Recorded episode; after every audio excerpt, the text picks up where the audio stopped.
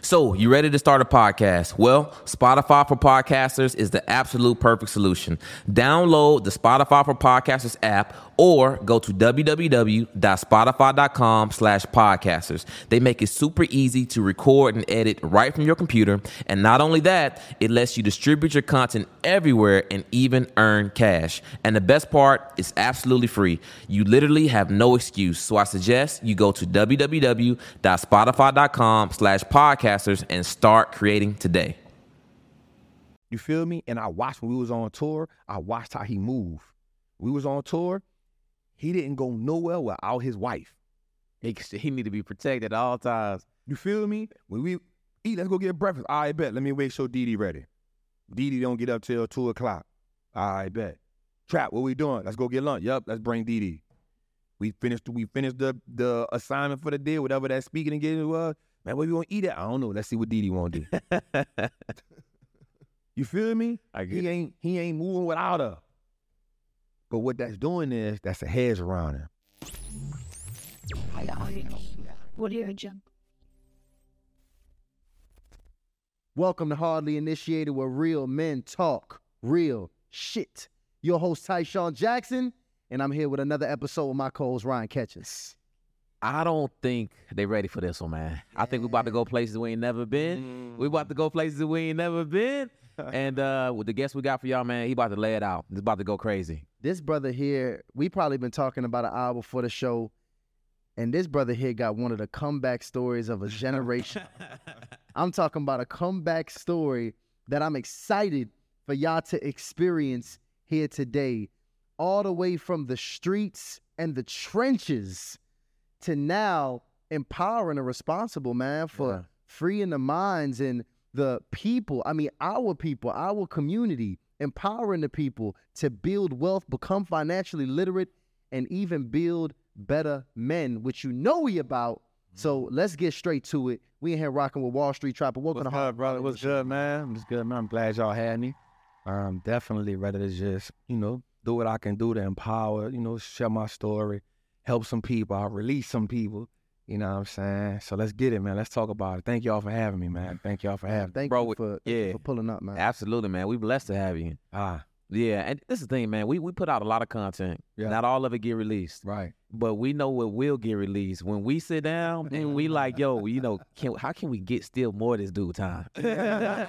we like, we need to take him to dinner tonight or what? right, right, right, Nah, right. Facts, man. And, and, and, and I- I think the best place to start, because we're going to take y'all on a journey on this episode. Mm, But before we, you know, start where we are now or, you know, where you headed, I, I- we got we got to go back okay. because I think that was one of the most compelling parts of your story because your childhood has so many layers. Yeah. And I think that has a lot to do with who you are today. Mm, We had a Marine on here, Steve Eckert, one of the most badass dudes we've ever had on the show. And I asked him, is there any consistent character traits or past that you see in strong men mm, in order for them to become this way? He said, yes, it's always the same. mm-hmm. He said they all have experienced a hellish past. Yeah. He said they all been through a lot of hard shit. They all had to go through this life that most people would not want to experience. They've Mhm. all had to face that Mm-hmm. in order for them to become this person. Mm-hmm. And he said that's always very consistent in all the great men that he's seen. Mm-hmm. So we can't skip your past because that's where your past Yeah. that was hard. yeah. In the trenches Yeah. of Louisiana, New Orleans. New Orleans. Yes, sir. I want that. I want them to. We got to make sure we double that New Orleans. Uh, New Orleans. in New Orleans, and this is in the the nineties. Yes. And I think, and I and I Murder seen the capital. It was the murder capital Couple at the time, times. Couple times. in the nineties. Back to back. and you was coming up here at this time. I mean, your family was going through a lot. Yeah.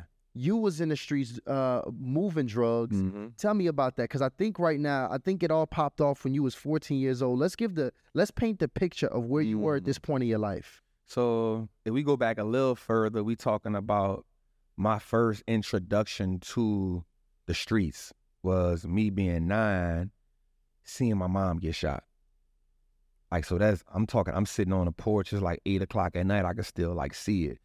Like eight o'clock at night. Um, there's a park in New Orleans called St. Roch Park. It's crazy how look at this picture. So you have a park and a cemetery side by side. Mm. our house is on the corner, 1801 St. Roch. And my mom on the other side, she's coming to meet me by my grandmother. She turns around, have an altercation. She gets shot the first time. She try to turn around and run. Do we hit her four more times? I'm looking at it. I'm with my own eyes. I see it. And I'm froze. So that was my first introduction to gun violence. That was my first introduction to okay, bet. And I think that gave birth to something something inside of me. Mm. I think seeing my mama go through that, survive, and then get back in the street, um, I think that that just I don't know, it's kind of like a a shark that tastes blood for the first time. And even though it wasn't my own, it built up some type of like hate inside of me, some type of vengeance inside me. Like I maybe maybe maybe made me make me feel like the world wasn't safe. Because if I saw my mama get shot, yo, Right. then it's a this a rootless world I'm living in. You know what I'm saying? Like if I saw somebody like this is my mom. So if I see this happen at nine, then I truly know that I didn't feel safe in the world. Mm. You know what I'm saying? Yeah. Like at all. Because your mother is your protector, your like nothing ain't gonna happen to moms. You know, so for me to see that, it, it installed something in me. So my mom go to prison when I'm 14. And at the same time, my grandmother passed away. And so, you know, my mom was has been a gay woman my whole life. And the woman she was dealing with, she put me out. She was like, Look, your mom in prison. I'm not about to take care of you. Like, Wow. I'm good. So I was like, all right. I mean, I can't cry about it. You know, like I'm like, all right, bet not. Mind you, during that during that time, I done seen my mama maneuver, so I done picked up on some traits. I done picked up on how to be a hustler. I done, you know, I done I done stole some of the some of the some of the tricks to the game. I done adopted them, and so seeing, I'm like, all right, bet. So the lady, my mom and the lady used to sell drugs together. So I was like, all right, bet. So I knew where she had her stash at. So I went hit like maybe like six, eight hundred dollar worth of crack. I went and got it, put all my stuff in a Nike duffel bag. I went to I went uptown New Orleans. I really it's mid city. That's where my aunt was living at. But my aunt at the time, she used to go back and forth between the city and the country. So there's a little town my family from right outside of Baton Rouge, where my roots is. So my auntie used to go back and forth. So when I went to the place that I was familiar to, she was gone. So she wasn't there. So I'm like, okay, well, I kind of know this area. The people around here kind of know me.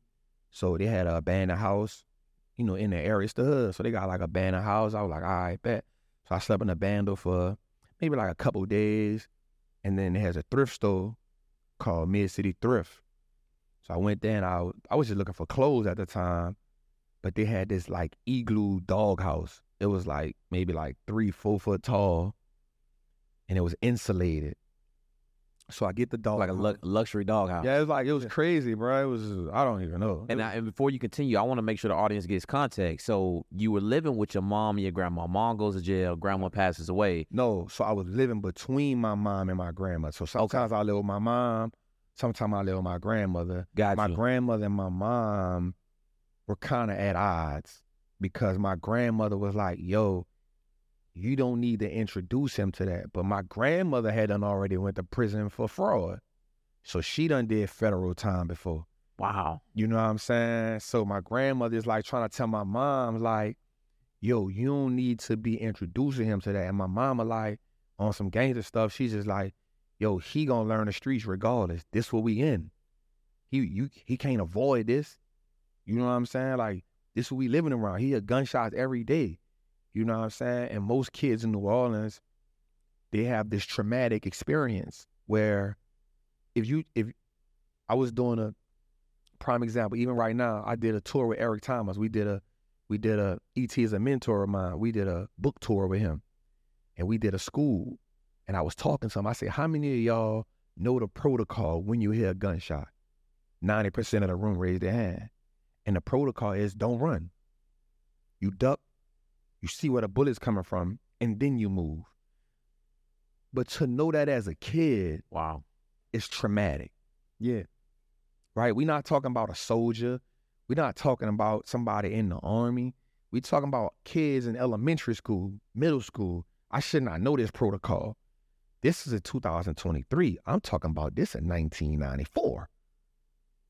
You feel me? Murder Insane. capital Yeah. back to back. So I already knew like, okay, it's gunshot. So my mama was just like, yo, he this this the life. This New Orleans. This this prime crack emi- epidemic era. This man, this 94 crime bill. War on drugs, Nancy Reagan, just say no. We talking that era. And and dad nowhere to be found at this. Never, never. Don't even know who that is. So so now you 14 on the streets. You go to the thrift store, pretty Yep. much get you a, a, a we get the luxury dog dog house. we get live the dog in. house. We put it in a bando, and we sleep in it. Cause my I was I, my idea. I didn't plan to be homeless. I was like, all right, let me go. Mind you, this this 96, 97 ish. There's no cell phones. We talking about beepers or payphones, right? So let's make sure we understand that. Like them cell phones ain't been around. You know what I'm Right. saying? So we beepers, pay. So I'm like, all right, I'm gonna go. I'm gonna go by my auntie house. But you know, she was battling her demons, so she back and forward. So when she wasn't there, like I'm like, all right, I don't know where else to go at. You know what I'm saying? So I was like, I know the neighborhood, so I'm there. I'm in the hood. They know me. I'm like, I'm, I got the dog house. We sleep in the in a abandoned house. It's all right. Did it uh, just mentally at 14 years old? Did it ever occur to you that that wasn't how normal 14 year olds live? Um, it did, but I was just in survival mode. So, and then none of my friends ain't like none of my none of the people who I knew in that they ain't making fun of me or nothing. You know what I'm saying? Yeah. So it's like, I bet. And then I got lucky, um, because there was this girl at the Burger King who had two kids, and so when I needed to take a bath or when I needed to, I would go rock with her. You know what I'm saying? She was probably like 21, 22. You know, we in the hood, yo. So like she fast, she got her own little crib. She got mattresses in there with her kids, and it ain't the best house, but it's it's something. So I'm being grown, so I'll go over there. I'm like 14. I'll go over there. I'll kick her out. Let me take a bath. Let me, you know what I'm saying? She like, boy, come on. She smoking her little weed. So, you know, that was my little thing. So, but then I'm hustling too. So I may go a couple days without taking a shower. I may go a couple days. That ain't, that's not normal. That's not, I mean, that's normal. Like you hustling. Like, all right, bet. Go two, three days. I'm flighting. That's an all night flight. Bet. Cool. Yo, I've been three days. I ain't took a bath. Yo, let me, let me wash up right quick. All right, bet. Come true. So I go through that. Um, and then my great aunt wound up finding me. So I moved with her daughter. But I was just too I was too of the world. I can only imagine at Wow. 14 years old, you you done seen and I was and heard more than yeah, I mean you more know, than adults. So I didn't know how to at that time the family dynamic wasn't my norm at all. Yeah. You know what I'm saying? And my cousin, she trying to be a big sister to me, but it's way out of her element. You know what I'm saying? And I remember she had a 96, 97 Honda Civic, and I wrecked that joint. And then I left it. And she like, yo, what a car? I'm like, man, I don't even know why you asking me about that. Man, you tripping. Like, and this ain't even making sense to me. wow. You know what I'm saying? So she go tell her mama, she like, yo, I can't, I can't handle him. Like, I can't. So then I go to Delaware. You know, she they call my uncle, like, yo, we need you to. So my uncle, like, all right, bet that's my little nephew. I got him. But I get out there, again, I'm not, I'm not used to a family structure no more. The the perfect the perfect picture for me was I saw this movie called um Beast of a Nation. And with Idris Elba Yeah. with the little kids in Africa. Yeah. They had be now they was drugging, but they had become so immune to the chaos, it was normal. It was programmed. I was programmed. You know, I'm in survival mode now. I'm going through the thrift store buying pillows. I'm going through the thrift store buying clothes. I'm going through the thrift store buying sheets. But then I'm still, I was in a band. So I would still sometimes go to school.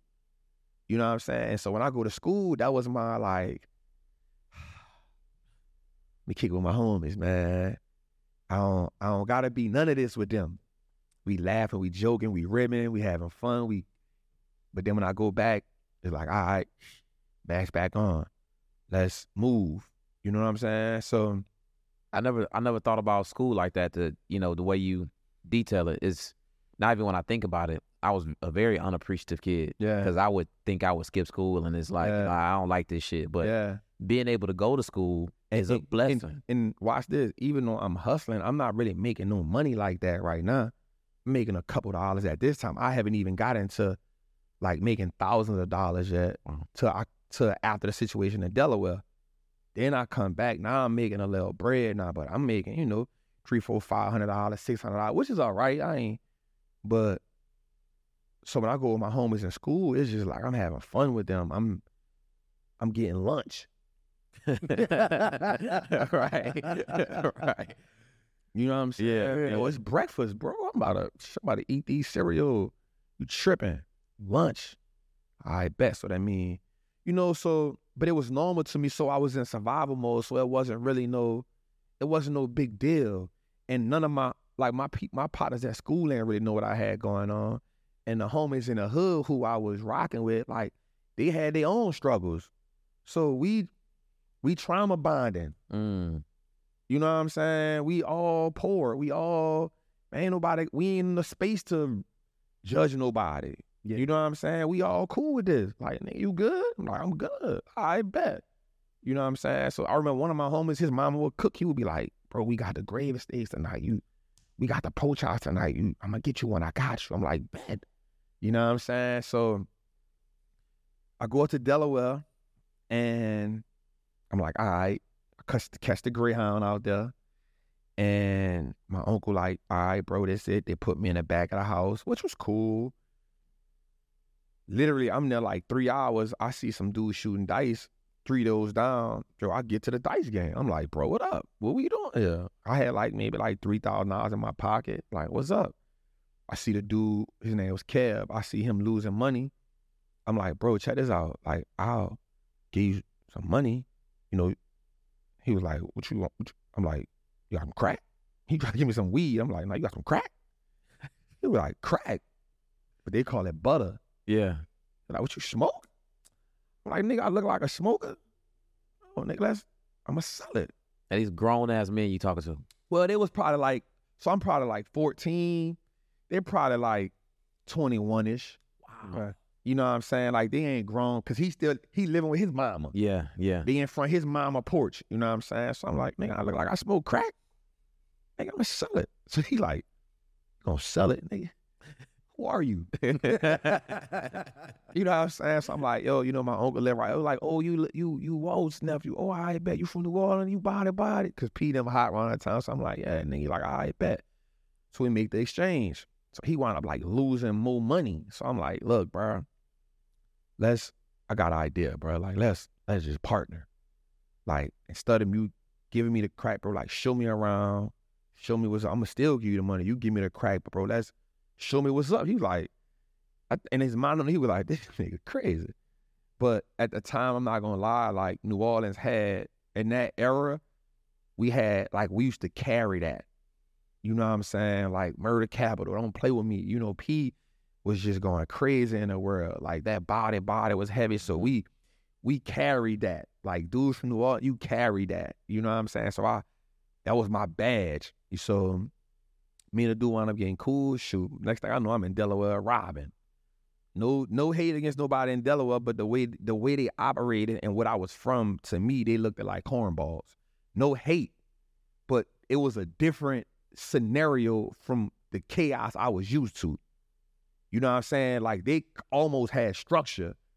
Like it could be like eight of them sitting on the bench, nobody not knocking nobody for the sales. It's like, all right, bro, you get this one. It was organized. Like, all right, bro, you get that sale. Real friendly territory. Yeah, man, it was like, damn, this how y'all rock. Like, yo, it's it's drowning around my way, bro. Don't cut me off. You cut me off, bro. I'm gonna shoot you, bro. Don't like they had a system. I was like, oh, this different.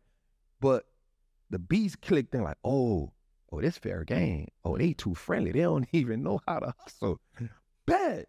Jackpot. You know what I'm saying? So I got with Kev. I was like, bro, I need a I need a gun. I can't be hustling. I ain't got no gun. He was like, yo, you crazy.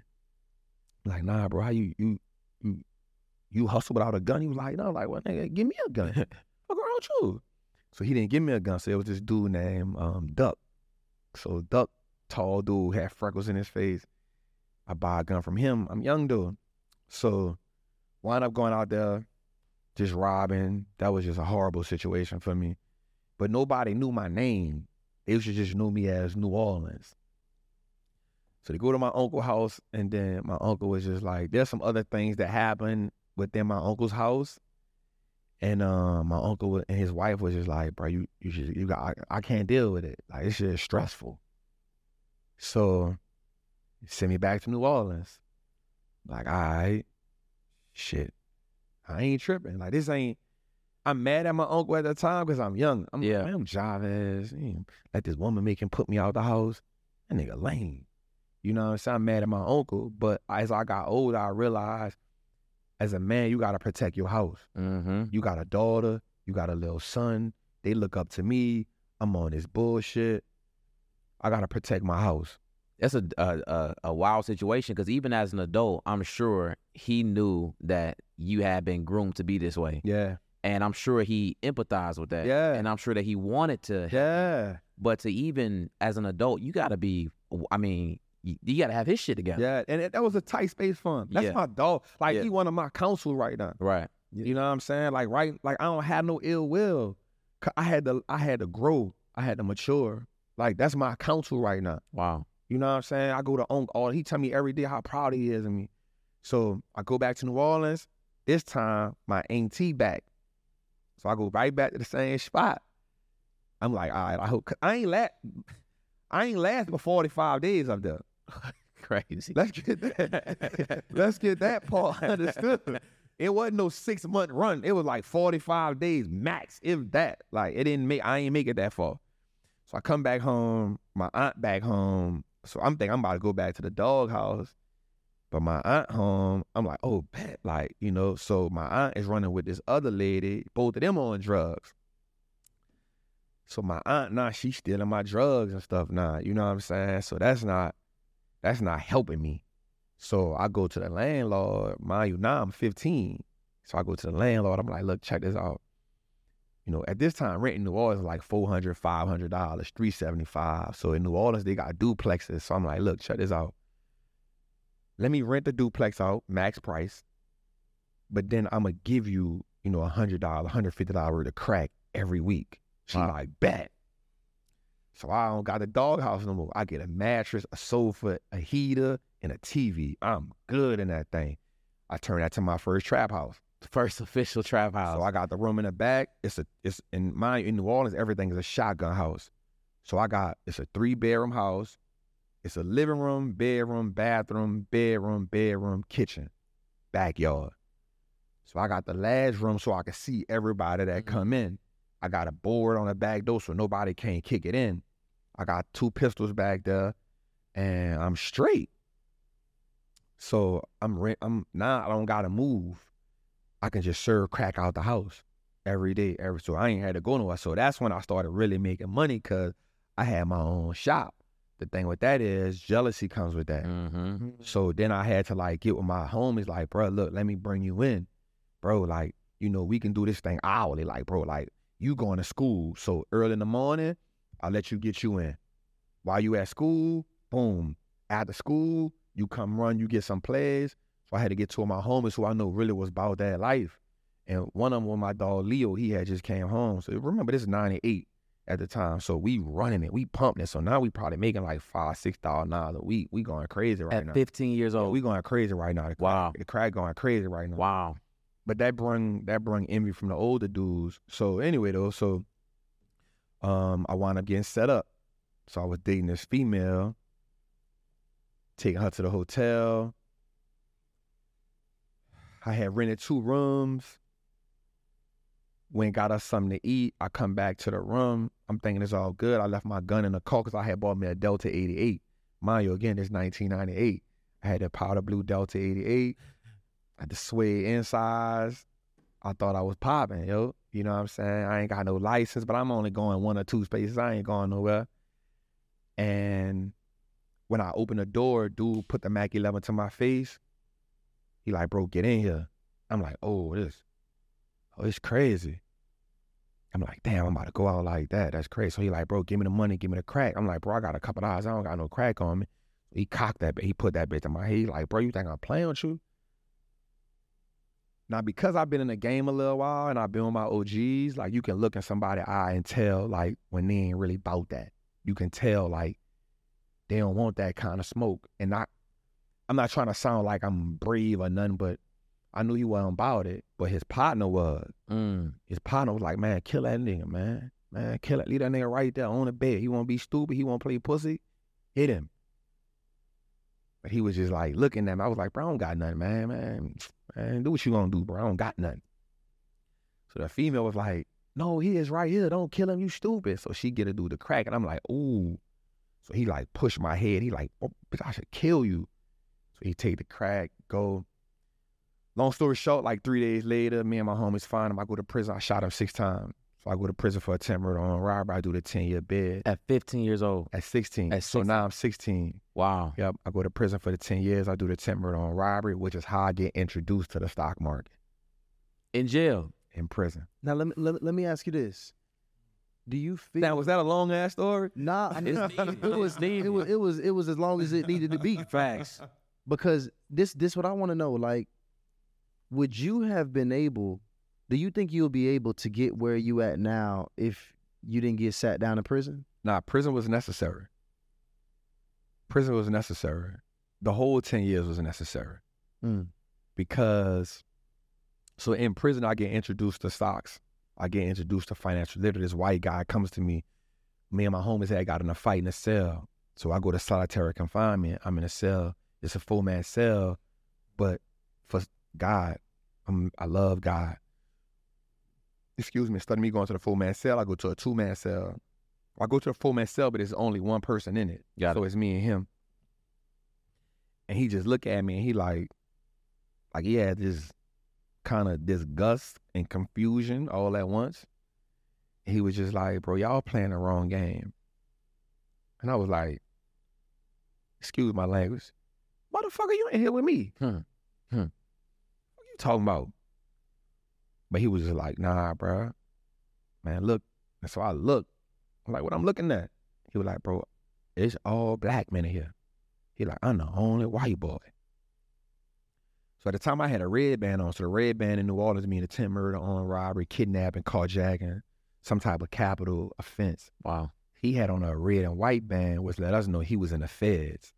Now the thing about prison and jail is if somebody got a federal charge, you kind of like think that they're like a hierarchy, if that makes sense. It's weird, but you kind of just look, you know, they did some top tier. Right. Something involving some money, Yeah, probably. Some yeah. some money. Yeah. You know what I'm saying? So he was like, bro, like, what you in here for? And normally you don't tell people that.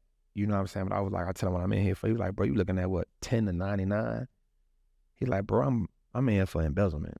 2.8 million. He kept 800, he paid restitution on 800,000, kept 2 million, only got 18 months. He was like, tell me if that makes sense to you. Wow. He was like, bro, have you ever seen $2 million? I was like, hell no. I'm like, man, you lying. You ain't no $2 million. And the one thing about prison is paperwork. Right there in the paperwork, I was like, oh. So immediately, he had my attention because I know you don't touch some bread. And bro, over the next couple, I think we was in there like 35, 40 days together. He just was, he went to telling me, yo, wealthy people stop trading time for money. They make their money work for them and they give value to people. Bro, I had never heard that a day in my life. Then he said, wealthy people, stocks, real estate, business. I stuck to the blueprint Mm. because I believed him. Because he during that time, bro, he showing me pictures of like, mind you, this before Instagram. He showing me pictures of him on the yachts. He showing me pictures of him in these cars, him in these houses. And I always say this on every interview. There's this one picture that really like blew my mind, bro. It was a picture of him in the spot in Ireland. It's called the Blue Lagoon. He's sitting in the water, steam coming from the water. Mm, I seen that on Instagram for. He got the champagne in his hand, and there's mountains behind him. Bro, I I ain't never saw no shit like that in my life. I'm from the hood, dog. I was sleeping in a doghouse before, bro. My mama been a bro. I ain't never. I come from a, I. They had a cemetery in a park. I ain't never been out of New Orleans except for going to the country. You know, bro, I ain't never seen nothing like that in my life. I said, bro, what that is behind you? He like, that's a mountain. I'm like, I ain't no, ain't no, bro, the physics of that didn't make sense. How can there be a mountain behind you with a lake with steam and you telling me the steam is 80 degrees? In my mind, those two don't go to mountain cold. You crazy. Right, right, right. I mean, it's cold. Right. Why do you why do you and everybody else why y'all don't got no shirts on? Is white people just crazy? like what's going on here? He like, no, man, that's the water 80 degrees. I was like, oh, that's different. Mind you, bro, I'm a little ghetto child. That don't even make no sense to me. So it was like that, that shit just, bro, it did something to my imagination. It did something, I don't know what it, it did the same thing seeing my mama did to me. It did the same thing to me in reverse. Now I know a, a you know somebody just doesn't go. I mean, I know you see this thing. It changed. It gives you this have his uh, this uh epiphany, Yeah. right? So now you got in your mind, I'm gonna make some changes. Yeah. But of course, you don't go from zero to hundred in a day. Hell no. So when you decided that you wanted to change your life, what was that transition like? Um, I don't even think it was that I wanted to change my life because I'm from the streets. Mm. I just knew that there was something outside of the streets that I wanted to touch. I still couldn't. Prison is not to reform you. People always think that prison rehabilitates you. Nah, bro, prison makes you a monster. Prison makes you whatever. If you a shooter, it makes you more of a shooter. If you a killer, it makes you more of a killer because you angry. You put a dog in a cage and see if you humble the dog and and don't feed him and mistreat him, cause that's what you get in prison. Mm. That that, bro, I done got I got stabbed in my back in prison. I got another cut right here from prison. I was in a cell with a dude who got set on fire in prison. I was in in solitary confinement with dudes doing they waste on each other in prison. I'm in a cell, bro. Like prison is chaos, confusion. Prison is hell, bro. I seen grown men get raped seen it all, bro. That shit messes up your psyche. It makes you an animal.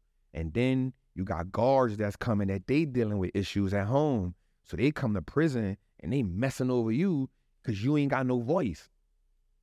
So now you in a situation like, bro, do I go home or do I beat this guard up? Bro, I had a fight with a guard.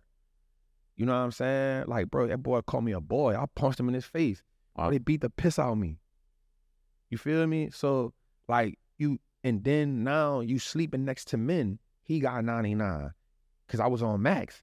He got 99. He got 140. He got 200. He got two life sentences. He got 60 years. His girl mm-hmm. just left him. His girl just cheated on him. His partner just mm-hmm. died. His mama just died. His daddy just died. Three of his homies just got killed. He trying to go back to trial. The people just denied his last appeal. Bro, everybody got something on their brain bro, that's that's just a talk, a walk. It's a time bomb, bro. So you, it's hard. And at 16, so now I'm upstate now, bro. Like you adjusting, you is bro. It's crazy. I don't wish that shit on my worst night. I don't wish that on nobody. That shit messed me up. And see, that's the thing though, because it, it just sounds like like an abundance of trauma. It is for everybody. Like y- not because first of all, to get there, it probably you probably experienced a whole lot Yeah. of trauma even before you even stepped in there. Yeah. Then you step up in there, and your trauma is like, like, Intensified. it intensifies your In a confined space. in a confined space in that certain amount of time, and now you got to get out and go Yeah. into civilization Yeah. now. And you got to live a life. You got to somehow build a family. Yeah. You got to somehow now stay out the streets. Yeah. You got to somehow now become a better person Without dealing with the trauma. without dealing with the trauma now. So really, when you consider it, the odds are truly stacked against They you are, bro. at that point. They are. So when when you talk about, I want to talk about what that looked like, because now obviously you came out and you completely transformed. Like you you Nope. really. Because it wasn't immediate, right? Nope. So so what happened? You you came out you came out you came out and went back to the streets. Hell yeah. And you're 26 years old. I come home 26. I'm, what you mean? What? I got all that. Now, mind you, I got all the invested knowledge in the world. I'm having fights with dudes in prison behind. They want to watch The Young and the Restless. I want to watch Warren Buffett on CNBC. We fighting behind that. I remember fighting like, yo, they want to watch the Olympics. I'm turning the TV off. Man, we not watching no damn Olympics, man. We about to watch CNBC, dog. You tripping? We not watching no Olympics. You, I don't care. Them niggas ain't making no money. They ain't making no money. They ain't making me rich. They already rich. I'm not watching that. What, what you want to fight? You want to jug? You, what you want to do?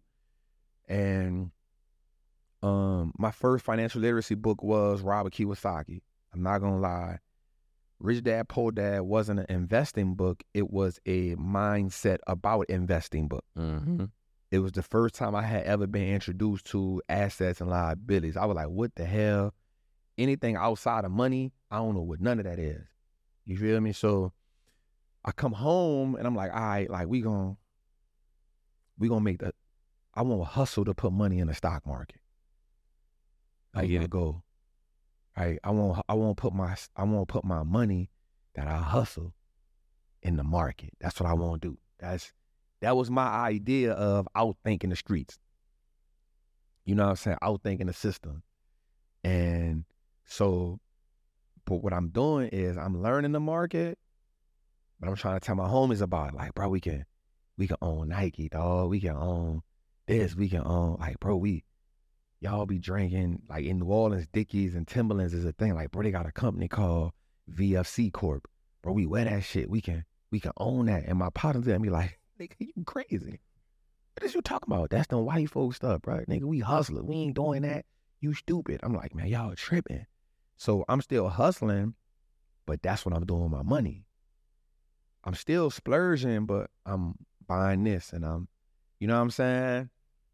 And one of my homies was a three time loser. I had just served him a quarter pound of weed. Wait, what the hell is it? Three, Well- what, what the hell is a three time loser? So he had he had done been to prison three times on the same charge. He had got convicted.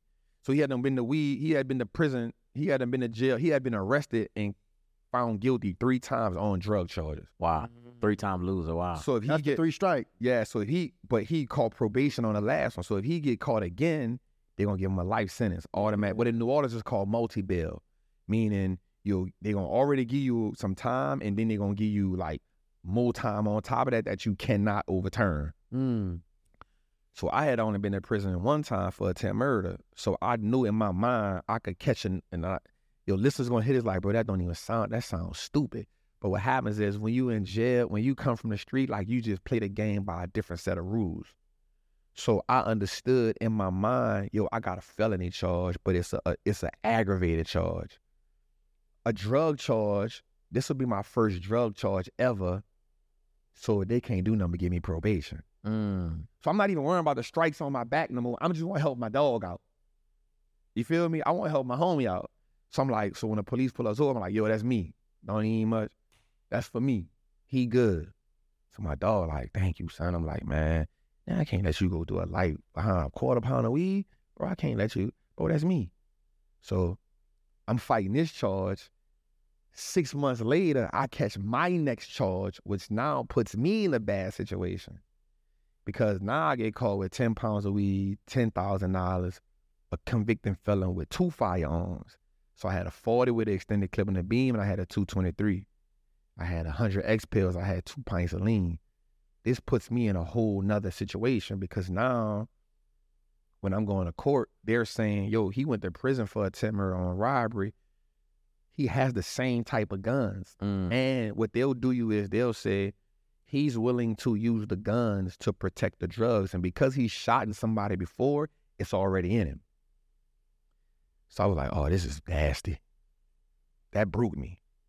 But I got found out guilty because they went in my house with no search warrant. Wow. So this called fruit of a poisonous tree. Shout out to my lawyer, John Fuller.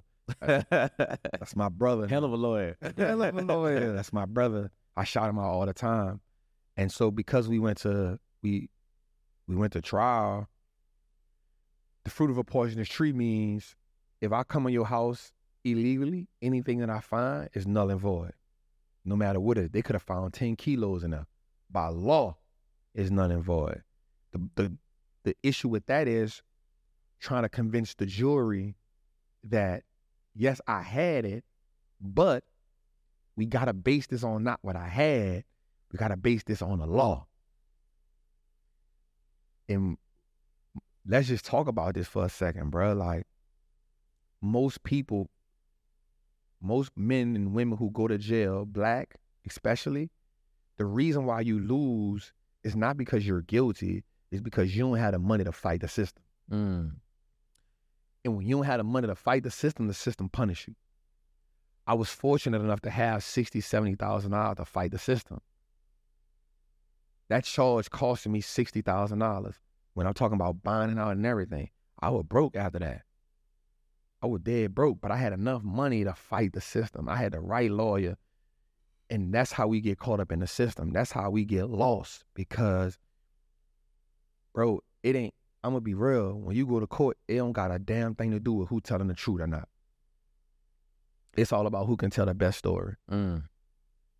That's what it's about. You got to finance that story. You got to and you got to have enough money because that gonna cost. Every time you go to court, that's a court cost.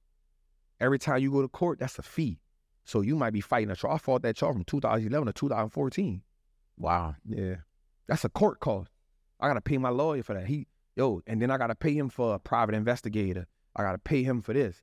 So I went to doing my own research because I knew the old heads in prison. So when you in when you in jail, two things you're gonna pick on if you smart: religion and law.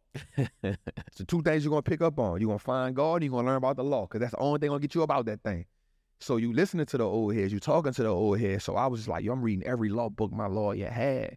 So I'm going to him with cases like, hey, Brown versus this, Tracy versus that. Right here, they said this. He like, bro, I wish every client was like this. I was like, bro, I can't. I already carved out the 10 years when I did the 10. I can't give them nothing. They got to give me this.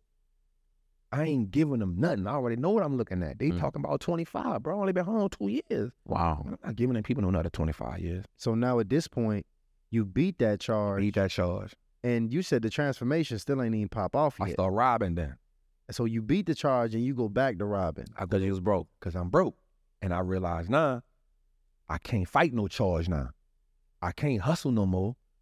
Because if I get caught with crack or if I get caught with weed, I don't got the money to get a lawyer. I'm dead. So now you got to rob. So now I'm robbing, I'm robbing dope dealers because my OGs always told me, you never rob a man who go to work every day. He ain't sign up for that. Mm. But if he in the street selling a nickel bag of weed, he fair game. That was my rules, and I lived by 'em. I was like, "Bet you out here hustling," and you could say, you know, people will be like, "That's hating, man. That's a shark eat tuna." That's a fact. I'm I'm still trying to figure out when the hell the transformation happened. right. right. a, a shark eat tuna. So me and my homie, this is when it happened. So I'm still, mind you, when I'm fighting the charges though, this was an epiphany moment. They never froze my stock account. Damn. And I I had a I had a thing, and it's nothing against nobody, but I had a thing for white people playing me for stupid. Mm.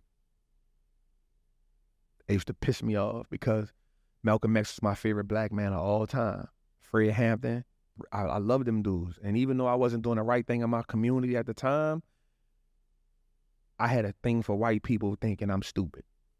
And that built up in me from prison. Mm. It wasn't before prison, but in prison, because I watched them belittle us.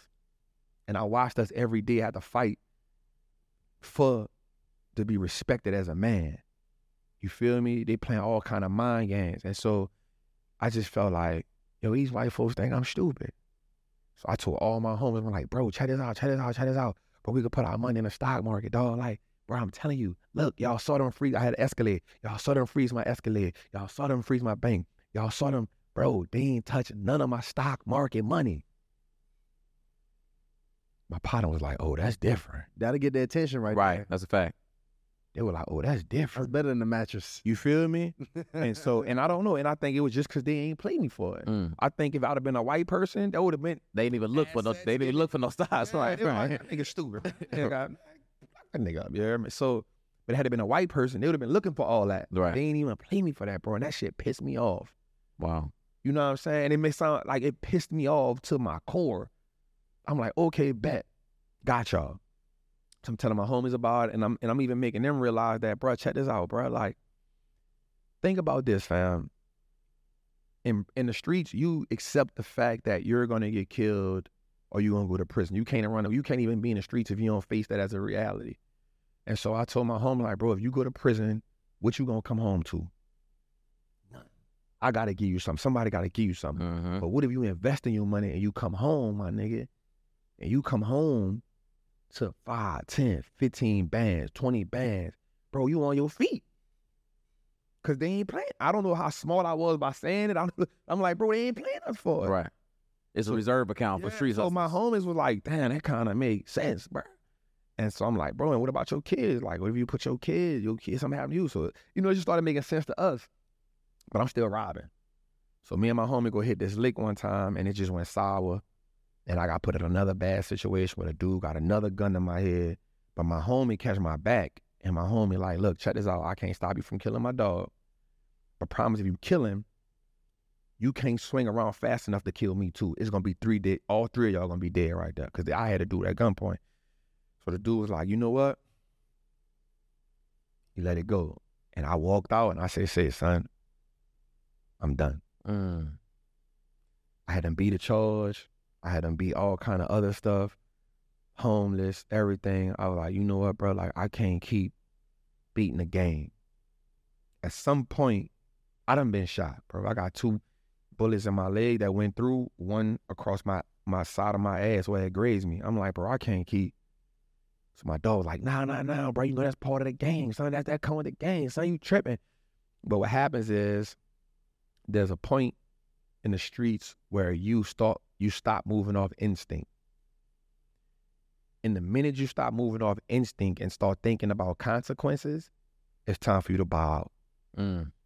The minute a lion don't have lioness in him no more, he's still a lion, but the minute the lion starts saying, man, if the hyena bite me, bro, that shit might hurt. right. Right. You know what I'm saying? I get it. Right. I the minute he start thinking like that, it's time for him to, yo, son, you can have it. I just want chill. And I was in that space. I was like, all right, bro, like, I don't want to do this shit no more. You didn't have your daughter yet, did you? Nuh-uh. So I start working, right? Like a traditional job. I start doing iron work. So I build, building stadiums, building power plants. So I was First getting, job. That was your first job. I job. start getting hustle money. I start welding. I'm getting hustle money. It's love. But I start back selling weed because Mhm. all the people on the job smoke. Right. Right. You know what I'm And you got access to. Man, right. we back in power. You know what I'm saying? we back in action. You feel me? And uh, so I started dating my daughter mama, you know, some time passed. And then the minute I had my daughter, I'm not gonna lie, I walked away from the game. Mm. And I said, she just deserved better than that from me. I ain't sell another, I ain't sell nothing. Everything I had, I gave it to my home. I was like, bro, I'm good. And I just felt like because when I went to, when I was in prison, something that stained my brain was seeing killers, murderers, kidnappers, caught the, some of the toughest men, some of the toughest of the tough, go to visit, see their parents, see their daughter, see their kids, come back to the dorm and just be shook, crying. They in the hole. I'm like, bro, and I'm I seen my homie, he got 99 years, and I told y'all that he was 19, 21, he had 99 years, right? He was like on an armed robbery charge for not more than a hundred, not more than five hundred dollars. He said, bro, I would never see my daughter again. He had 99 years, bro. He was 21 years old, baby L. I was in Magnolia. He said, bro, I'll never see my little one again. He was crying. And when I had my daughter, that shit hit me. Mm. And I said, never. She don't deserve that. She don't deserve that. Her mama don't deserve that. They don't deserve to come. She don't deserve to be coming drive four, five hours to come see me. She don't deserve to be getting frisked to come see me. She don't deserve for me to be asking her to bring me drugs like I brung my mama. She don't deserve to be asking me to swap out shoes like I brung my mama. I need to be there for her. So you know what? The street shit gotta go. You know what? I'm I'm, I'm really curious about this because I've heard this said before, and I want to hear your, your your opinion on this because as a brother who never had a father growing up, really didn't have you didn't mention many father figures outside your Yeah. And you've never really seen a good example of a father. When you had your daughter, did, did like how did you know? Was it instinct? Was you did, was it instinct? in. That's why I'm I'm gonna be real with you. I don't understand how men can't take care of their kids. Mm. That should just kick in. Like while her mom was pregnant, we went through what we went through. But when she had and I pull up out that thing, light bulb switch. Bang, mm. Oh, this is my. I, I just a human being. Hmm. I cut the umbilical cord. She crying. That's my blood. That's my flesh. We got to make new decisions. Instantly. Ain't nowhere. We got to make new decisions. Man, look, went home, told my homie, I got the video. We was out that night drinking. I don't drink no more. I don't smoke no more. None of that, bro.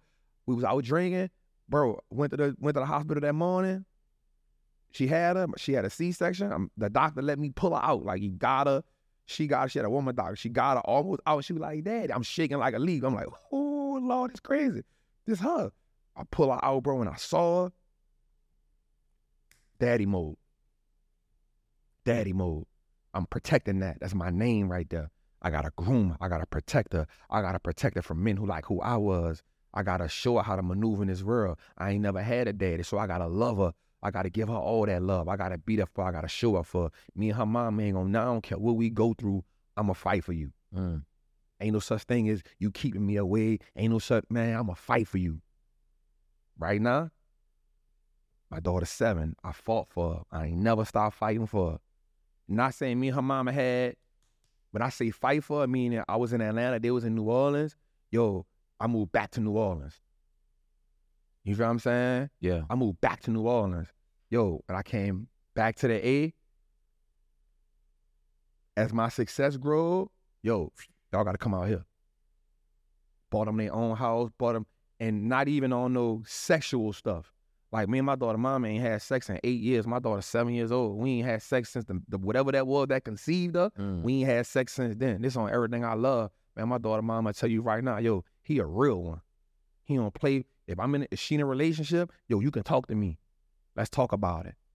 You know what I'm saying? I told her the other day, I said, man, look, you whatever you need out here, you don't worry about them bills. I got that. Mm. Get yourself right. I got that. We good. Don't ain't no pressure. Um, I got y'all. And that's man shit, bruh. Man, man shit. Let, let me ask you this because your experience with women has been uh, a lot of a lot of ups and downs. Yeah. I mean, cause you know, and you know, with all due respect to your mom, you know, Yeah. it could be some level of abandonment, right? Cause she goes and Hell yeah. right. So you you dealing with then you get getting set up by a young lady Yeah. that you trusted, that you love. So And I lost my grandmother. So the two most prominent women in my life, they left me. right. How how did you you know or where are you at with your trust women? Like how do you learn to to give you know be vulnerable uh, to a certain extent and give women the opportunity to still be trusted? I'm still learning that. If I'm being completely honest. Um the first it was me just learning how to be emotionally available for my daughter. Right? That was my first time ever being love love I associated love with a type of vulnerability that always hurt me. So my mama left me.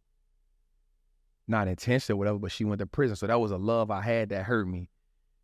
My grandmother was my safety net. She left me. The female who I thought I loved set me up. So I associated love with a vulnerability that hurt. And so when I had my daughter, that was the only type of love. I was like, yo, this is raw. I if I just pull into her, and right now my daughter is like a man, she like a koala bear, bro. She be my dad. she ain't going. So the first thing I had to do was start becoming emotionally intelligent. Like I had to realize what were the things that were, you know what I'm saying? So the first the first woman who I'm gonna be real that I really opened up to was my daughter's mother Mm. because I realized people talk that 18 year old and yo, we together for life. We got a child. She gonna need us every stage of her life, not just 18. She gonna need us at 28. Mm. She gonna need us at 38. She gonna need us at 48. And if one of y'all, if you pass before me, she gonna need me. If I pass before you, so we here for life, yo. So one of the biggest, the biggest thing was learning how to communicate with her. Like learning how we needed to talk to each other, learning how to respect her boundaries, learning how to, you know what I'm saying, respect my boundaries. So that was one thing that we got. And then I'm not gonna lie, when it when it came to dating women, um, I would be in a situation where I was feeling a woman, and then I would back up because I associated love with the vulnerability, and I was scared to get hurt. Mm. And as I become successful, it got worse. You know what I'm saying? Because now I was living in this like, nah, she trying to, you know what I'm saying? So I've been going to therapy, and so Wow. yeah, I've been going to therapy for now like um maybe like eight months. You dig? And I've been working through it. You know, because I'm I'm at that point in my life where, you know, you want to I want a woman that listen. Because I'm a man that listen. But I don't want her to listen to me. I want her to listen to God. Cause I'm gonna listen to God. And so I can know when you giving me information, when you when you chastising me, I know it ain't coming from an emotional place. It's because God telling you to lead me the right way. God telling you, check your man. God telling you that ain't the right place for him to do. And I need to be able to trust you with that because I'm a businessman. I'm a leader. So I'm all, I ain't perfect, but I'm always listening to God. On my way here, I'm listening to Eric Thomas. So I put myself in a situation to have wise counsel. I listen to TD Jakes all day. I listen to Eric Thomas. I listen to my my my, friends who married Mr. Two Weeks Out, um, him five hundred. Mm. My friends that's married, CJ, ET, ETs. But I listen to men who's married, and I learn from them. So your go- your goal is to become married? Yeah, man. Like that's you can't. I I speak on generational wealth. I speak on putting wealth in place. I got a trust together for my daughter. I got a trust for my daughter. I got forty acres of land. I got a business that do eight figures, bro. Like I'm. I I don't want to die, and no, I I want to lead a family. So family is a part of financial success. You you can't have it without it. You can't you can't be a man. You can't be a leader. You can't say I'm wealthy. Wealth means money that's generational. You rich if you ain't doing that. You know what I'm saying? Mm. Like, and you can't speak wealth for me from a family dynamic, a black man's dynamic, without it. So for me, my dream is, yo, I want to get this black woman. I want to give her about two, three more babies no more out of wedlock. You know, uh, somebody if, it is out of wedlock, is yo, we gon' we got intentions to do this. Um, and I want to sit back and be like, yo, I built that family. Yo, that's I did that with my daughter. You know what I'm saying? Like that's uh, my dream is for when I'm 65, 70, or when I'm gone. There's a picture in my house or the house we have and the generations behind me be like, that's why we here. The same way when you go in the Rockefellers and the Rothschilds and you look at all these old movies of these old white folks, they be like, yup, the grandfather and this one and your great grandpa did this, and they know the whole family line. Well, I understand that I'm the first one. I bet, but it's gonna start with me. And guess what? This media company we building, my daughter, she, so people, me and my daughter, mama get into it behind this, not physically. She be like, she can do what she want to do. I be like, no, she can't. No, she can't. I'm building this shit for her. Mm. Until I have some more children, she gonna have to run this. Them people don't get a children no option. Right, right, right. You feel me? You want to do gym that, you do that shit on your free time. You gonna learn to run this business. You gonna learn this. And the people ain't gonna agree with it, but we gotta start understanding the reason why these the Mars fan, why you think Sam Walton got he gone? Yeah. He got five people on the Forbes list. Why? Because you gonna understand the business. Chick-fil-A, they on the fourth generation. Why? You gonna understand how to run this business. That's my goal. So you know what? It, it actually makes a lot of sense because it when I, when you really think about it, because we done had a lot of great men come on here and speak, and it's different skill sets that you need to be a great businessman. It's a different skill set that you need to be a great father. Yeah. It's a different skill set that you need to be a great husband. Yeah. And you could be, I mean, killing it at one and failing Yeah. in a, a, another. Yeah. You could be have prepared your whole life for one and have absolutely no will, desire, or ca- or capacity to Mhm. perform in another area.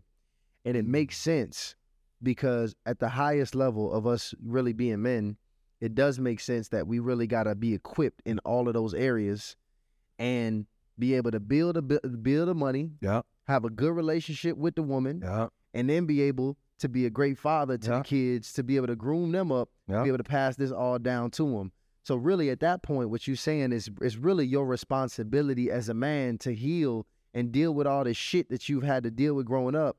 So now you can untangle all that shit that you got going on inside of you. So now you can have a healthy relationship with a woman. Yep. And I mean, the, the reality of the situation is, is, is and it's kind of crazy. That was the hand you was dealt. Mm-hmm. You know, to kind of to to have seen all of that Mm-hmm. and to have all of that inside of you. Realistically, like I'm happy that you actually have a vision to Yeah. get married. I think that's beautiful because Mm-hmm. a lot of brothers in your space now are Mhm. questioning whether or not marriage is an option. That's a real Yeah. conversation on the table nowadays. Yeah. Yeah, definitely. But how long you think it's gonna really take you to to to get yourself back together and on track? man, every day you so it don't so what happens is every day you gotta intentionally you have to intentionally work on you can't be saying it's just the way I am. Right? That's a cop out. Yeah, mm-hmm. That ain't no leadership shit. You know what I'm saying? So yo, I'm intentionally like I go see TD Jakes once a month. Right? But I talk to Eric Thomas every day. You know what I'm saying? I'm intentional with getting that guidance. I don't listen to music like I listen like I used to. I'm listening to audio books. I'm listening to books on I'm reading a book right now on how to do the work. It's a book on healing. You know what I'm saying? Like it said in the book, it says something that blew. It said every day you have to intentionally and actively engage in your mental well-being and healing the trauma. Mm. So this every day I wake up, bet man. First of all, ET said something. Every day you wake up, you said, "This is the day the Lord has made." I gotta rejoice and then be glad. That's what he said. You gotta rejoice. So, yup, God, you gave me a good day, and then be glad that you gave me a good day. So now I'm thankful for the day. So now, yo, we gonna intentionally eat right today. We gonna intentionally work out today. We gonna intentionally pray at least two times a day. We gonna intentionally have a healthy conversation today. Like this intentional work we doing here. You feel what I'm saying? We gonna intentionally take some time to read this book. We gonna intentionally take some time to listen to some type of word every day, bruh. Like this is my routine. You feel me? So now what happens is there's because I've been through so much of that in my life, this don't happen overnight. But what happens is I I don't know for women, but I I actively know if you run across the right woman and you be like, yo, I'm healing. Um, here's my transparent moment, Queen. Like I'm healing. I'm going through this. Man, women just want you to be able to be emotionally available. Be emotionally available. Yo, communicate to me how you feel. All right, if I can communicate to you how I feel, and we can have the open line of communication where you can talk to me, yo, we good. We all right. I think what happens is as men, we we think we gotta show up perfect. We gotta show up with everything all together. That's true. That's true. And that's what holds us back because, yeah, you know, we what we see on Instagram ain't real life. And I don't mean that from the perspective of the fake videos and all that. What happens is you have all of these men saying one of the things, and I and I say that I want a woman who can listen because I'm a listener, but you got to be able to listen to God and drown out the noise, right? Because on Instagram you got a bunch of men saying what women should be doing. You got a bunch of women saying what men should be doing, and then somewhere around that we missing like what God tell us to do. You feel me? And we gotta. For me, I don't know anybody else. Like I'm in tune because I feel like Allah ain't gonna never give me the wrong directions. So if I can just keep on working at learning, okay, what do I gotta do? What do I gotta be better at? How do I create new neurological pathways in my brain that tell me what to do? Right? That that get rid of my old habits. And so in that, I think in my mind, there are more women who are willing to, bro, like, so I show up to the table, I'm not showing up to the table broke. I'm not showing up to the table lusting for women. Mm. Like, cause my again, my counsel is wise men.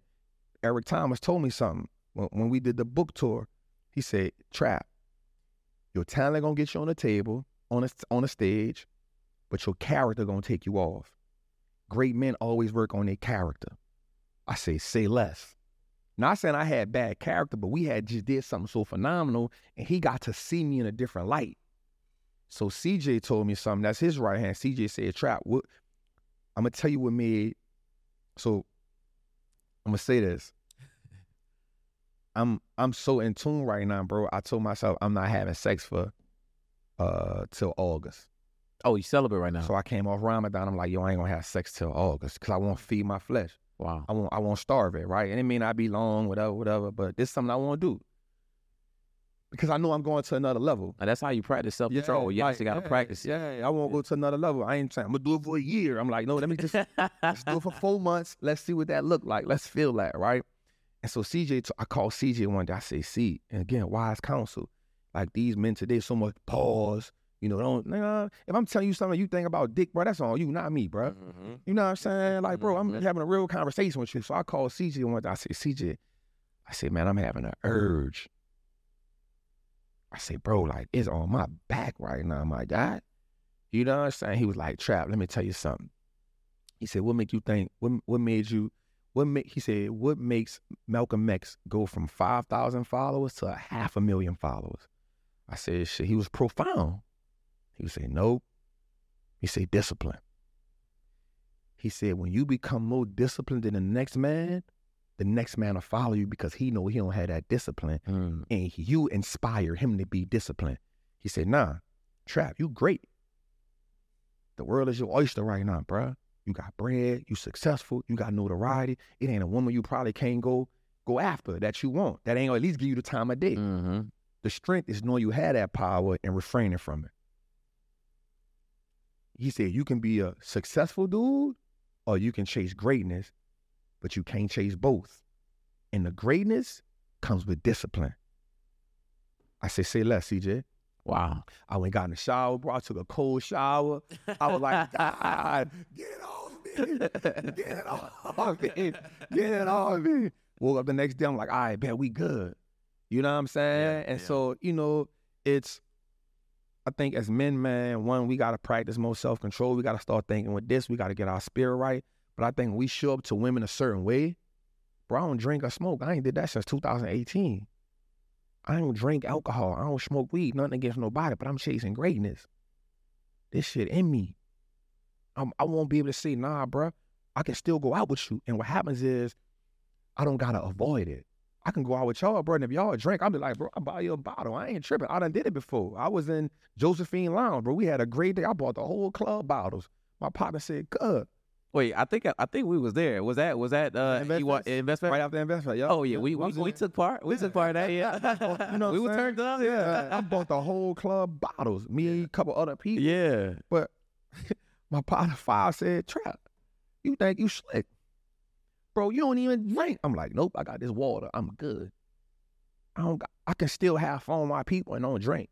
I ain't judging nobody, but I know what I'm on. So I think as men, when we can show up in our authentic self as a leader, yo, a woman ain't got no choice but to say, yo, I'm rocking with that. Mm. It's in her. It's in her. She don't got no choice. I ain't saying submit. She ain't got no choice but to say, yo, I'm following him. Whatever he on, cause she can tell you more discipline. She can smell that. She can see that in you. She can see the way you walk. She can see how you talk. Yo, I'm I'm with him. And and now I can I'm, I can be open enough to say, check this out, yo, like I'm still working on myself. Let's have a conversation. Let me tell you my weaknesses, yo. Let me tell you what I'm working on. Yo, I'm a scared. I'm scared of love. Why am I scared of love? Boom, boom, boom, boom, boom. I need you to work with me. Sometimes I'm gonna pull away. But if I pull away, don't run from me. You know what I'm saying? Like bring me to you because I'm trusting you. Mm. You feel them? Like man, emotional intelligence. We gotta be willing to. We gotta be willing to be vulnerable. Vulnerability is scary to us, cause we taught. Boy, don't cry, man. Man, you acting like a pussy. You acting like a. So now you like, uh, uh we ain't. Never again. We ain't doing that no more. and then when we look at society now, watch this. When we look at society, what happens when a black man, Tyrese, you know, he crying on no matter what he at, he crying. We call he the mean. Oh, yeah. He a mean. You know Oh, what I'm saying? Every time a man cry, so now you like, bet I ain't doing that. Right? But now we gotta we gotta be in a situation where, and I'm not saying it's women's fault, it's society Mm. society because we bash women for certain things. So Yeah. for me, it's us, it's being able to say, you know what, bruh, I'm gonna get me right, and then I'm gonna put myself in a situation to find that safe space. And if she not willing to say get that safe space, guess what? That vulnerability moment that I put out there that she declined, that don't hurt me. Bet it prepared me because there's gonna be a woman who gonna be like, boy, come you crying at here. Come here. I got you. Come be vulnerable. I got you. She gonna see that shit as a turn on and we gonna rock out. we gonna rock out because the money making part is not an issue for me. And I feel like right now, yo, I'm in that space. I'm 40 years old, bro. I'll be 41 this year. I'm a fucking leader, dog. I don't, bro. I be in my. I bought a 10,000 square foot home, bro. I don't never got to be outside. Too. Complex. You feel me? I be inside, bro. Gutted the whole crib, made it how I want it. I put the gym in there. I'm about to put the sauna in there. We got the movie room in there, bro. Me, my dog, bro. I don't never got to be outside. Gated community, we inside. The trap is booming. Boom, man. Boom, man. We inside. Trap, I want to ask you this because it's I know it's some young women or all Mhm. women watching this right now. Like, yo, I need to do like Trap, right? Mhm. And you know, women they they tend to like men with that with that edge, right? So I'm I'm now sometimes you know with the female's decision making, sometimes I think I look around, I'm like, wow, like how how could you let that dude fool you? Like Mm. you, I could have. It seemed like I could have seen that a mile away. This is not the right dude for you. So for the women who out there, they are in love. You know, they got a dude. Maybe he got some edge. Maybe he got some some real strong potential. But the women are not quite sure Mm. if they can pretty much um risk their life. You know, that's what Mm. really what they're doing, right? Give them everything. They're not really sure. So, like, how how would you recommend a woman to evaluate a man to know that hey, he might be he might have he might be a little rough right now, Mm-hmm. but hey, that man is clearly moving. At least he's moving in the right direction. Is there is there some things that a man can do to kind of showcase that to a woman? Um, you know, I'm not the relationship expert. Yeah, Um, I mean, but you've been you you've been that dude with yeah, that um, that that I making a conversion. you know, ask, you know, what is what is his relationship with God? Mm. You know, my friend Natalie said something on one of her interviews that really like it it it was profound to me. And she said, um, she said in in the in the I don't want to paraphrase. She was like, I'm not worrying about the man hurting me because if he hurt me, he hurting God because God don't play about me. And I, when I heard that, I was like, damn. So if you a woman, like, how is that man following God? You know what I'm saying? I know that we can be like, well, they got men that that that follow God that still do the wrong thing. Well, if that man following God, he ain't gonna he gonna be he is flawed. What is his intentions every day? How is he commune? Ask him what his future is. What do you see me in your life? How do I fit in your life? What are your future? A man who ain't got no future plan. You can tell if you ask me right now, trap. Yo, what's your plan for the next five years? Yo, we building this media company out. Yeah. Right. I'm building a media company out. Um, I'm you know working on moving my mom to Atlanta, and I'm building my team out. We about to go on tour. I'm gonna put some shows underneath me. I'm looking to go get thirty thousand square feet. This what I'm building out. This is my focus. All right, boom. How do I fit in that? Okay. Now we can start talking about that. If the man don't got no plan, and if he tell you the plan, so if a woman asks me my plan and I tell her that plan, you know what she gonna see every day? Trap going to the studio. Mm. Trap in the studio every day. Trap on Trapping Tuesdays. Every Tuesday he does three hours. Trap doing the classes. Trap renovating the spot. Tra- I'm there. So now what happens is what I told you and what my actions is, they aligning. If a man, if you ask a man something and he tell you one thing, just sit back. Mhm. Is the action aligning what he's saying, or if he got a bunch of excuses? If he got a bunch of excuses, get what? Man, let him make them excuses. Go about your business. Mm. Come back when he might be right, because he he might be making excuses because he's trying to figure it out. Well, you know what? You let him figure it out. You don't gotta hang around. And again, I'm not the relationship expert, but I'm just this is common sense. If I ask a woman, yo, like, what you got going on? Because I won't know. Mhm. Like, what you got going on? Oh, well, you know, I'm doing this, that. Right, bet. And if every time I call you, or if I'm talking to you and you talking about love and hip hop, or uh, I'm this type of person. What book you reading? I, I'm a I'm clutch for that. What book you reading? Oh, I ain't reading no. You read? No, not really. You listen to podcasts? You listen to audios? No, not really. Boom, we probably can't have the right conversations.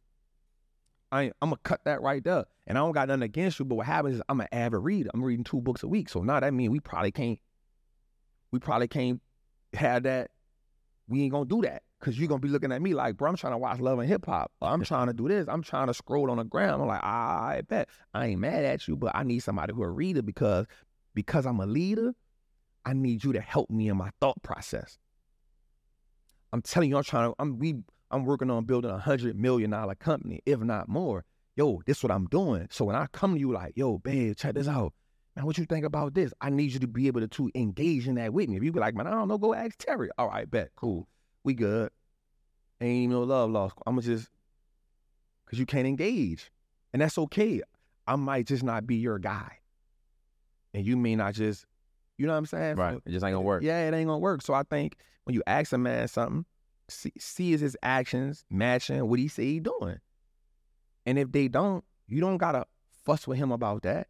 You don't gotta fight with him about that. You see what it is. Same thing with with with fellas. Ask her what she doing. That's my thing. That's my go to. Yo, what books you reading? You reading something right now? Oh, I'm reading. Mm. Tell me a little bit about that. I'm gonna ask you because I'm a question person. Mm. Tell me a little. I won't know. Well, tell me a little bit about it. I ain't never read that one before. Oh, word? Damn, that's interesting. I'm about to order it on Amazon. That's my hobby. Bro, I'm about to order 10 books a week, man. Wow. So, you know, that's kind of my thing, bro. Like, yeah. That, know, listen, even I know relationship expert, but that's some damn sh- uh damn good relationship I- advice. I try to stay away from the relationship expert. that ain't, they got enough of them. That ain't, I'm still figuring Trying you you you doing the work right now to you know what I'm saying get yourself in that position which which I'm proud of you man. Thank you, brother. That I mean your story is is phenomenal and I think just your story alone removed all the excuses of anybody that's watching it. Yeah, we don't do them. If you done been through something, yeah, you could probably either relate to the situation Yeah. or your situation probably ain't even been that bad. yeah. So I mean sometimes we just need a frame of reference. Mhm. Yeah. But I mean, your story, literally, is no reason that we can't do the work to put ourselves back on track.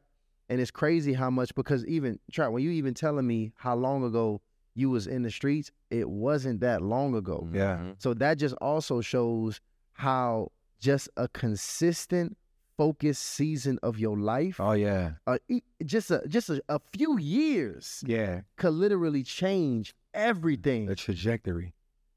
You have a whole new life. We don't got no discipline. One of my favorite things to listen to every morning is ET Discipline. It's a track called Discipline on YouTube. And you got another track I love called Set the Standard. Those two, I don't miss them. Because he talks about discipline and he talks about setting a standard and then raising a standard and then living in the standard. Right? So we so caught up in not wanting to miss nothing. I don't want to miss the concert. I don't want to miss, bro. I don't care. I miss, and I, again because I've been to prison and because I was in the street, my relationship with money and my relationship with missing out on stuff is different than a lot of other people. Bro, I don't be caring about birthdays. Mm.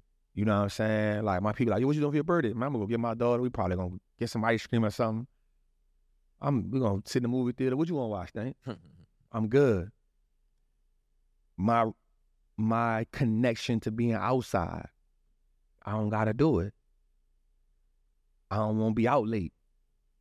I got a lot. To, I got a lot on the line, and I know one of my OGs told me this: if you driving at night and you going over 65 miles an hour, you ask for something bad to happen. If you outside at night and you outside after 12, 1 o'clock, you inviting something bad to happen. Mm. When do stuff happen, bro? Doing more than 65. When do stuff happen? 1, 2 o'clock in the morning. Man, let me alleviate that. Let me alleviate that, bro. I don't even like going outside late, bro. What time is it? What? 10 o'clock? Nah, fam. Mm-mm. Ain't nothing out there for me. My little one in the bed, bro. Ain't nothing out there. Holler at me in the morning. But we don't want to miss out on nothing, and that keeps us from missing out on everything. We don't want to miss out on the the events. Oh, this concert, I gotta go to it.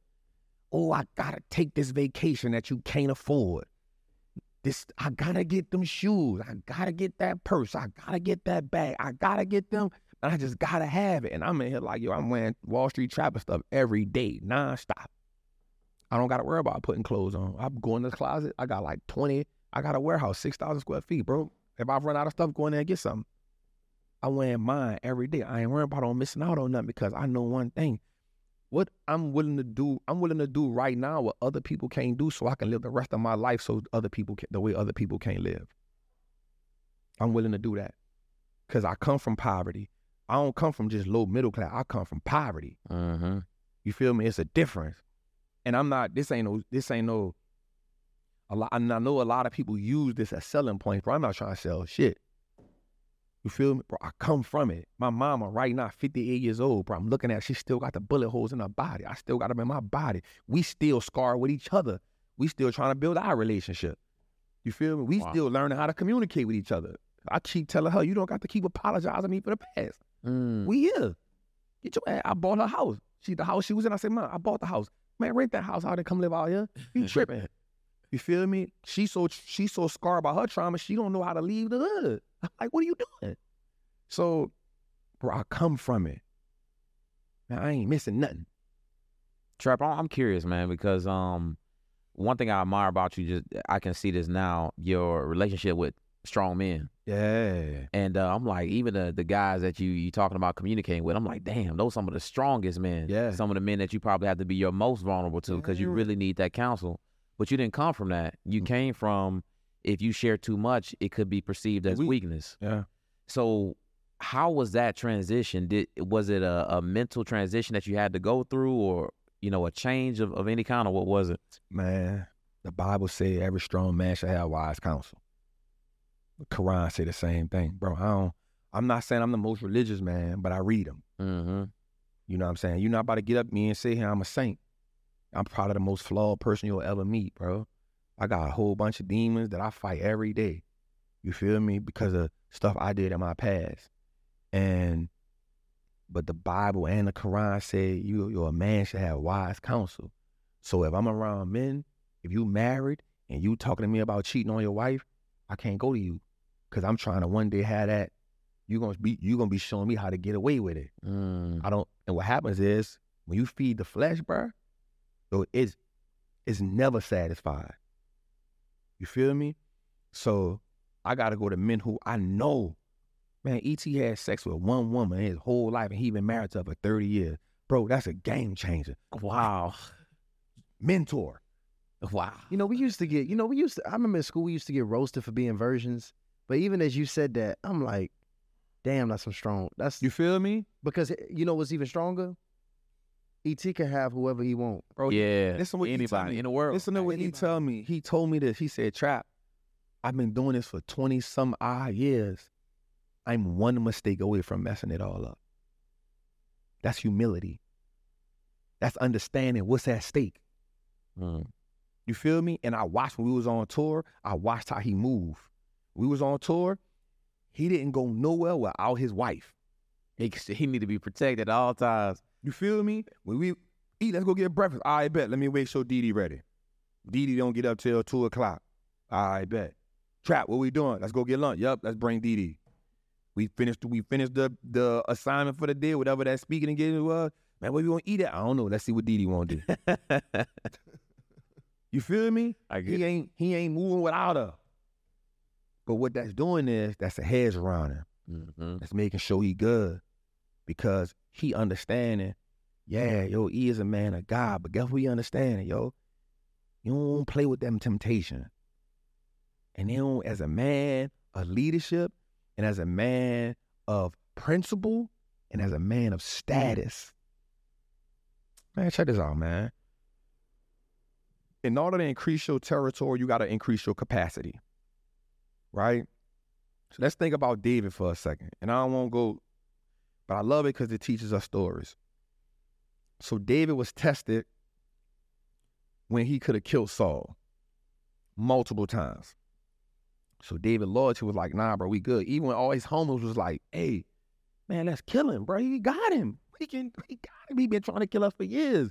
David like, nah, bro, we can't kill him. But I'm gonna do this. I'm gonna cut his hem and I'm gonna show it to him. Hey, bro, I could have killed you. Saul was like, oh, at that moment he knew, okay, he different.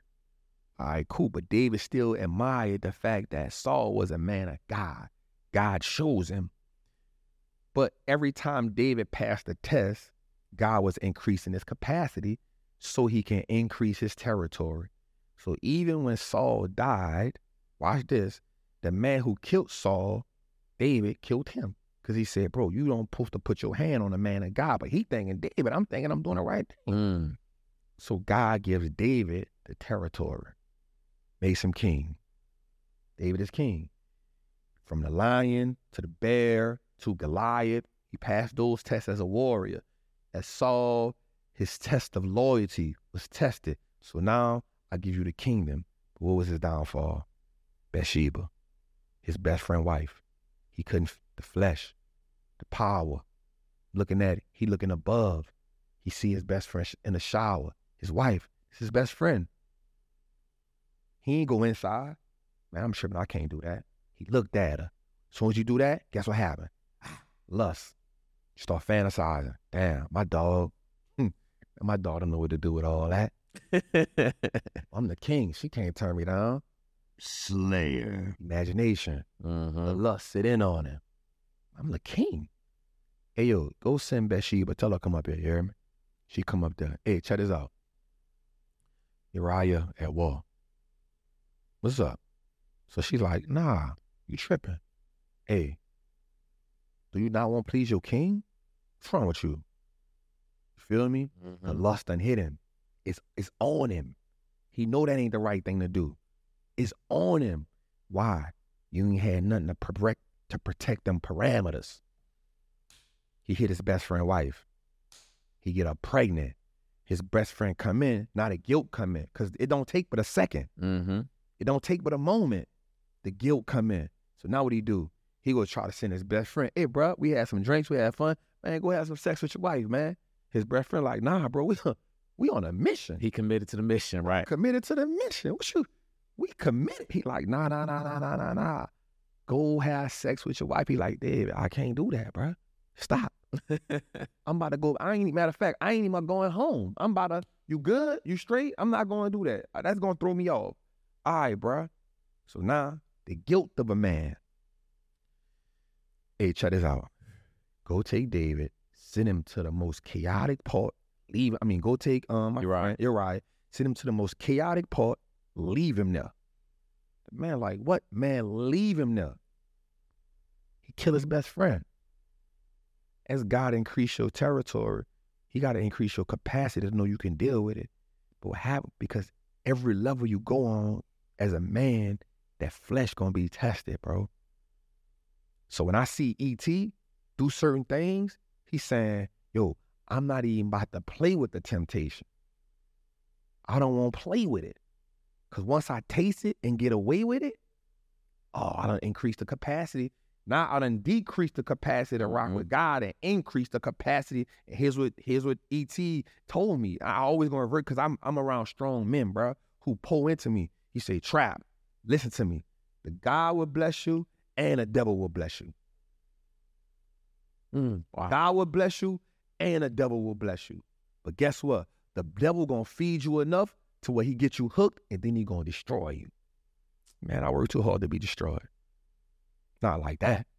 Nah, we done went through getting, we done, we done, we done overcame too many gunfights and too many other stuff to be a victim to. Cause I can't control my lust. Nah, we not doing that. So I follow men who have that type of discipline, so that I can I know what I'm looking forward to working on. I, I'm looking at E because I ain't nothing against my uncle, but I wasn't raised around my uncle, so I didn't see the healthy dynamics, Right. right? So when I'm with E, I'm studying. I'm like, oh, this how he deal with his wife. Okay, this what he do with his children. So when I'm around my my partner Marcus, okay, this what he. When I'm around Neil, okay, you know I can, and I don't put my head on chop block for nobody, but man, I've been around them dudes three, four, five years, bro. Man, they make me proud as husband. I believe you. I believe You you. feel me? Yeah. I ain't gonna put my head on the chopping block, but boy, I put, I man, them dudes doing a good job, bro. Like I'm watching them dudes work they butt off. Yo, Neo, he can't stop getting his wife pregnant. He can't. He cheat. can't stop.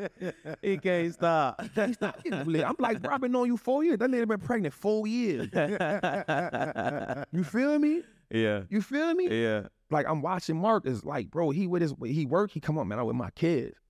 You feel me? So now they got me with my daughter. Again, I'm I'm seeing it. So now I'm like, I bet this is a good situation for my daughter. I'm watching David Shands build the pie, build the pie, build the pie. Yo, it's daddy time. I was in the car. He walked in the house. I said, Oh, it's daddy time, bro. I'ma holler at you. I see what you're doing. Two weeks out, same thing. He in the gym all day, every day. You not about to come here and I speak to my wife. You tripping. Mm. Don't even much play with her like that. Come here and speak to her. I don't need her thinking nothing. So we we protecting. I'm watching men I'm around put the protection around themselves. You feel me? I'm watching them. Okay, so wifey feel good, or I can. She ain't tripping on me working out with all these women. Cause guess what? Don't come in here and not speak to her. Right. You know what I'm saying? Don't come in here and not do this. Okay, Marcus, you got people with recession proof. Oh, don't, bro, these dudes multi-millionaires. You don't know. Nah. So for me, I'm around men who I see happily married. I'm around ET who I study. I'm around CJ who I study. They say you become who you hang around. Oh, that mean I'm gonna be a good husband. That's next level, man, because I think most young men, they follow other men just for money. Mm-hmm. They're not looking at those other aspects. Mm. So with you, just I mean, basically you you saying that financial success means family is included, You can't have it. wife is included. Yeah, you can't have it. Right. I love that. I think a lot of a lot more people need to hear that. First off, let me tell you something. I'm going to celebrate right after the pod right now. I'm smashed the knot. If you was on a schedule, you getting dropped. Yeah, you know, It ain't happening. to test your flesh, man. Yeah. Yeah. Man, listen, Trap, this this has been phenomenal, man. I think you over delivered and you gave me some game on some things I wasn't expecting to get. Mm. I'm sure the people wasn't expecting to get.